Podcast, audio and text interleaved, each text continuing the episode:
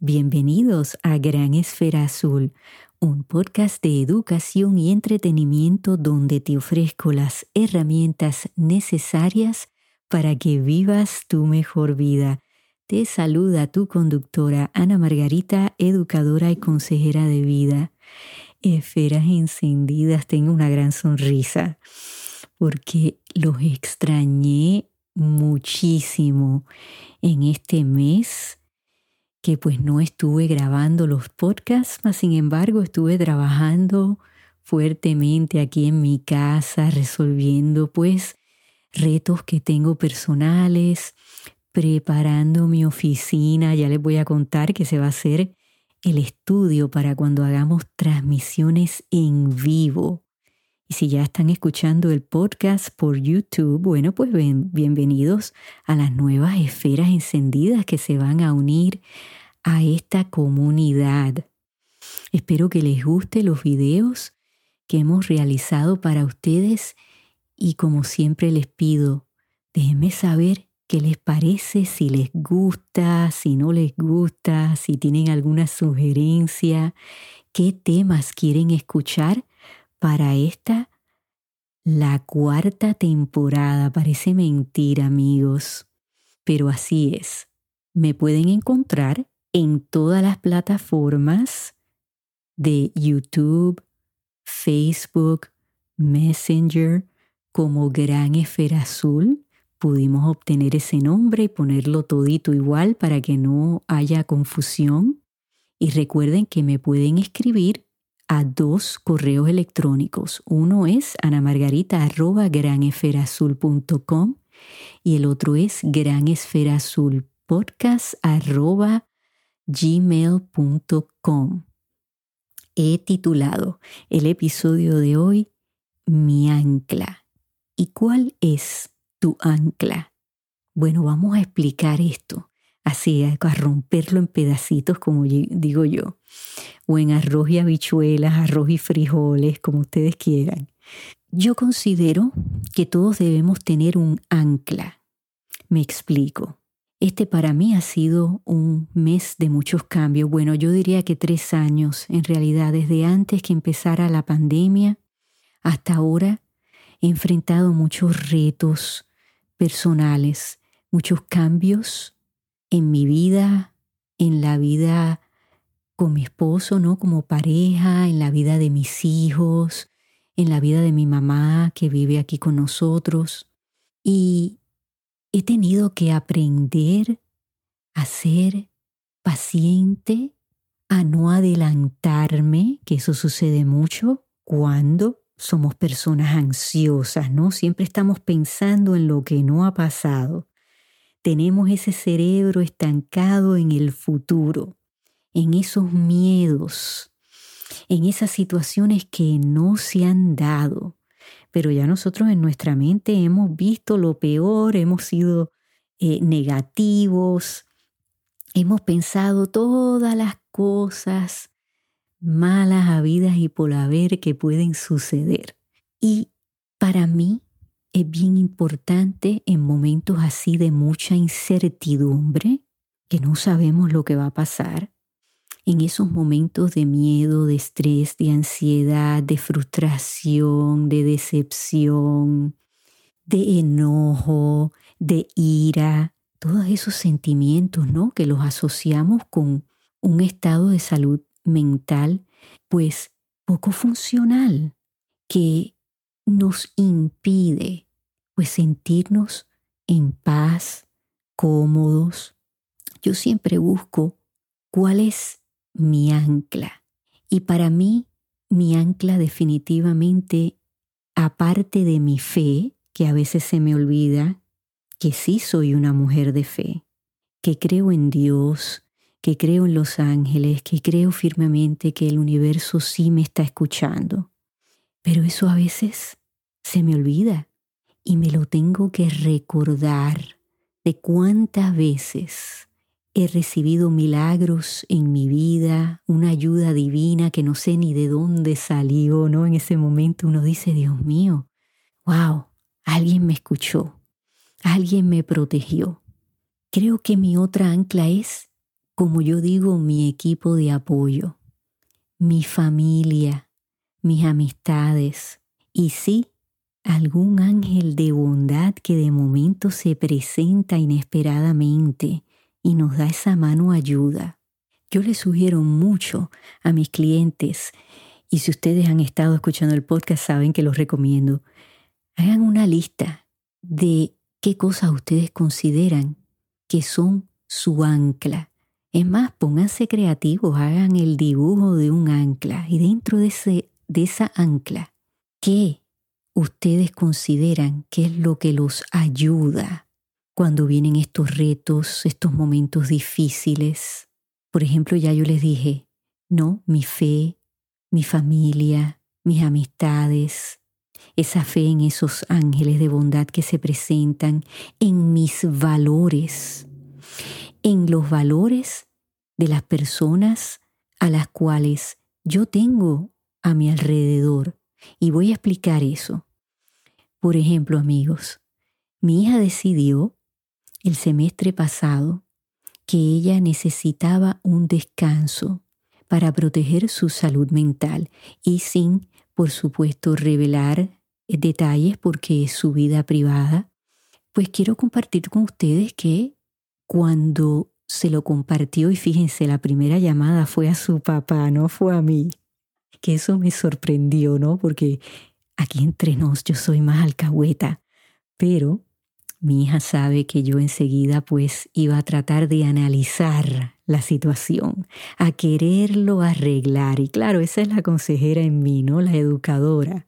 Y ella necesitaba en ese momento una persona objetiva que la escuchara y que no tratara de arreglar la situación porque ella era la que tenía que arreglar esa situación.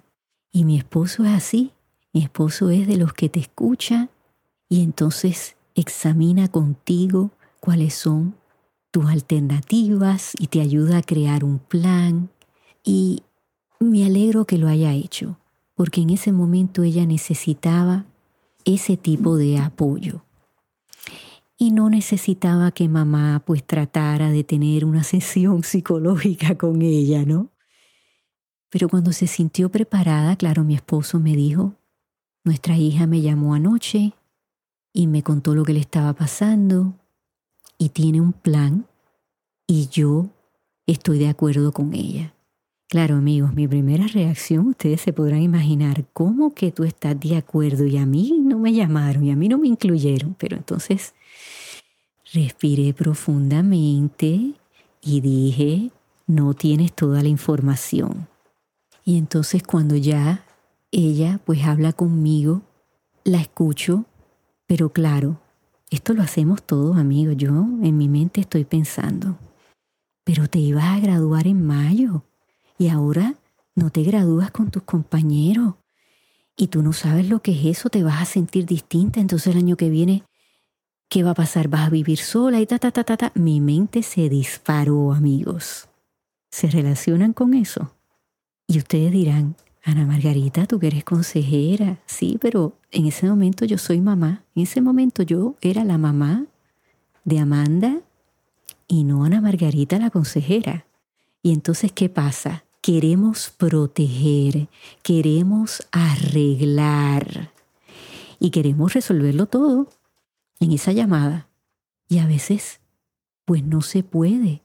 Y hay que entender que esa situación era para ella resolver.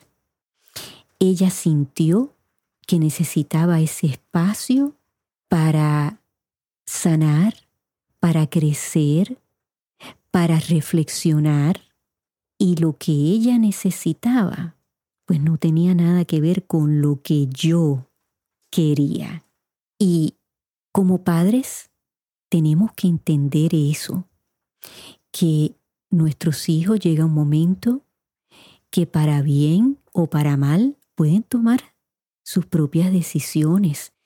Ya mi hija es una adulta, es mayor de edad, y tengo que confiar en los valores que yo le he enseñado que le enseñó mi esposo, que ella ha aprendido en el camino y tener fe y confiar que pues ella también se va a sentar, ¿no? Y va a repasar esa lista de cuáles son sus valores, de cuáles son sus metas, de qué acciones tomar para alcanzar sus sueños y completar esta experiencia universitaria, porque es su experiencia, no la mía. Y ahí, pues, tuve ese conflicto. Mi equipo de apoyo, que es mi familia, mis amigas cercanas, mis amigos cercanos, me dijeron, ¿sabes qué? Ese es el camino de ella. Ya tú recorriste el tuyo. Y al fin y al cabo, amigos, ¿qué nos importa lo que diga nadie que no sabe de la situación? Pues no se graduó con los demás. Bueno, ya vendrá esa graduación. Yo sé que está en un futuro cercano, de hecho, ha regresado este semestre, ya empezó las clases, está viviendo sola. Me dijo, necesito vivir sola, saber que me puedo sostener yo misma. Y los miedos que yo estaba sintiendo, miren mis amigos, son mis miedos. Entonces para eso tenemos ese equipo de apoyo que podemos llamar, ¿no? Yo llamo a cualquiera de mis amigas, ay Dios mío, estoy sintiendo esto y ahora si sale de noche y bueno, todas esas preocupaciones que tenemos los padres y tenemos que aprender a vivir con la incertidumbre, porque es así, y con los cambios, porque eso, los cambios, no los podemos cambiar, van a ocurrir, van a ser constantes de lo único que tenemos control es de nuestros pensamientos, de nuestras emociones y eso amigos es una práctica como muchas cosas en la vida. A mí me es bien fácil aconsejar a alguien que me llame, sea una amistad, un cliente, bueno porque tengo mis estudios, mis entrenamientos, pero muchas veces a nivel personal, pues yo misma tengo que repasar porque pues no se me hace fácil ser mi propia consejera.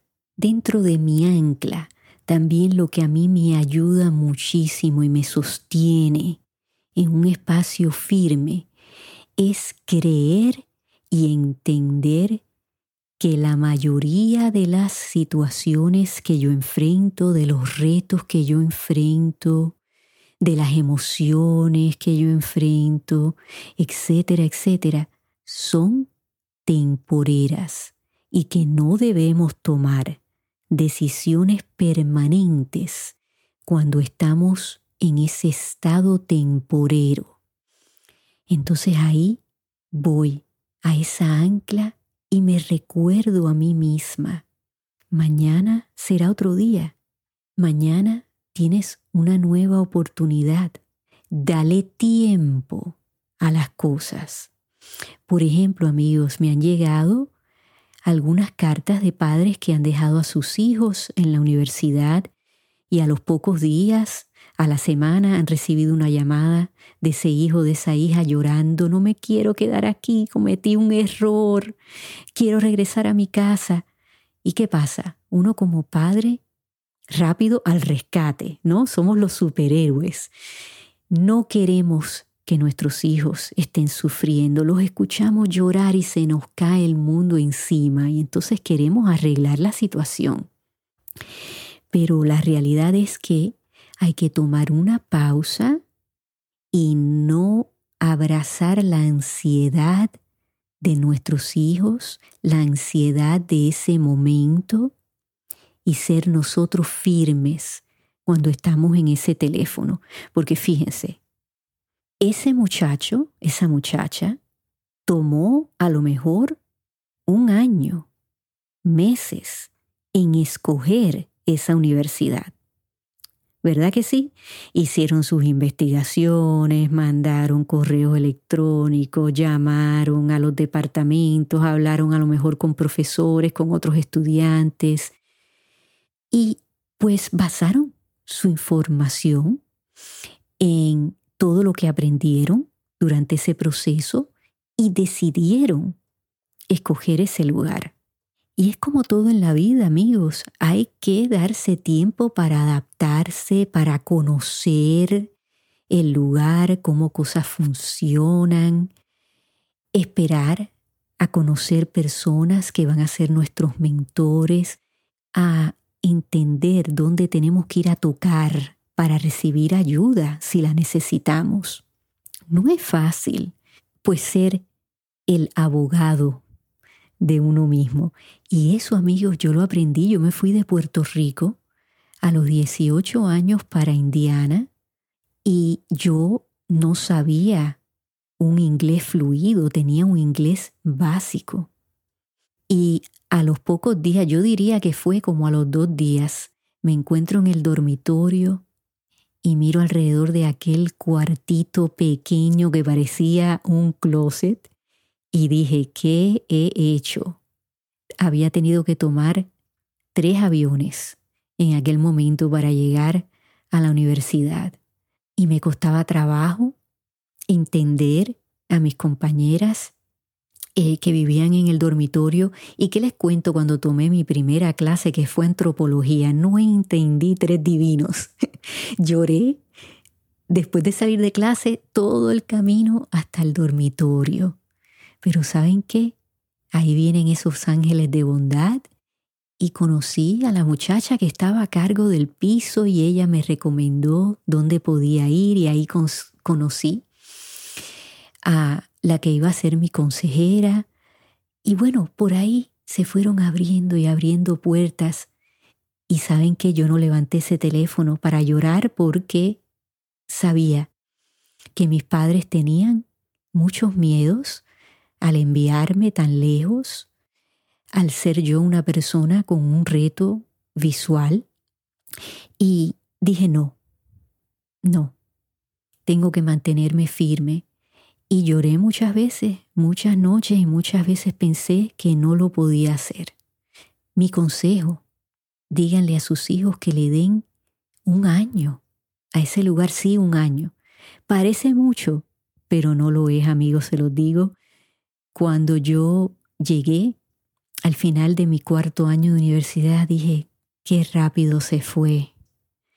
Cuatro años maravillosos. Y, y a veces pensamos, Dios mío, es tanto tiempo, no lo voy a poder hacer, pero no, se va en un abrir y cerrar de ojos. Y, y creo que eso hay que entenderlo y para muchas cosas en la vida lo podemos poner en práctica y decir, esto le tengo que dar tiempo a ver qué pasa, a ver qué es lo que la vida me va a revelar, qué me va a decir al oído. O ¿Qué me va a decir dándome un cantazo bien fuerte para que abra los ojos y para que empiece a escuchar. Así que amigos, ¿cuál es tu ancla?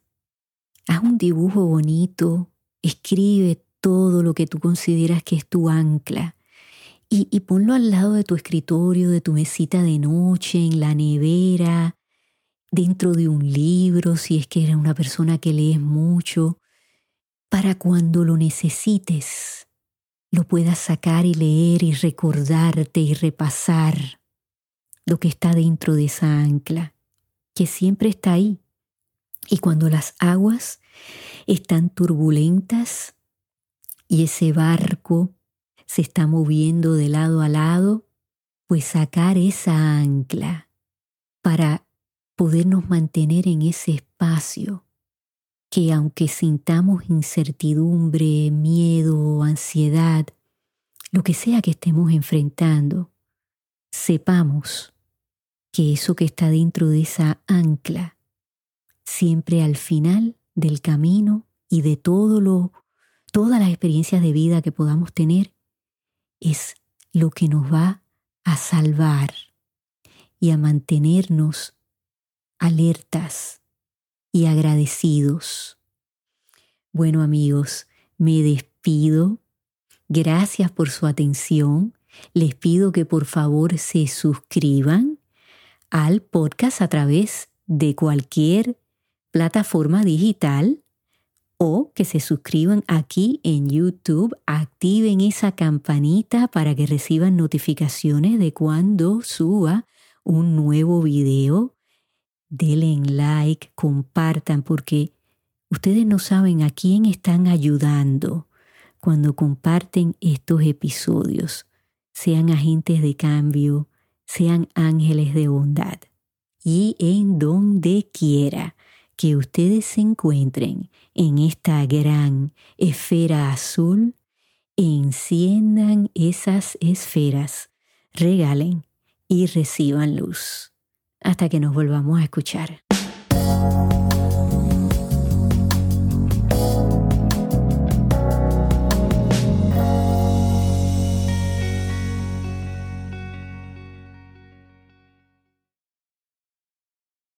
Nota legal. El podcast Gran Esfera Azul tiene como único propósito el educar y entretener. Su participación en este podcast es totalmente voluntaria. Las opiniones y información emitidas en el podcast Gran Esfera Azul no tienen la intención de servir como sustituto al consejo evaluación, diagnóstico y tratamiento de un médico o profesional con licencia en el área de salud mental. Muchas gracias.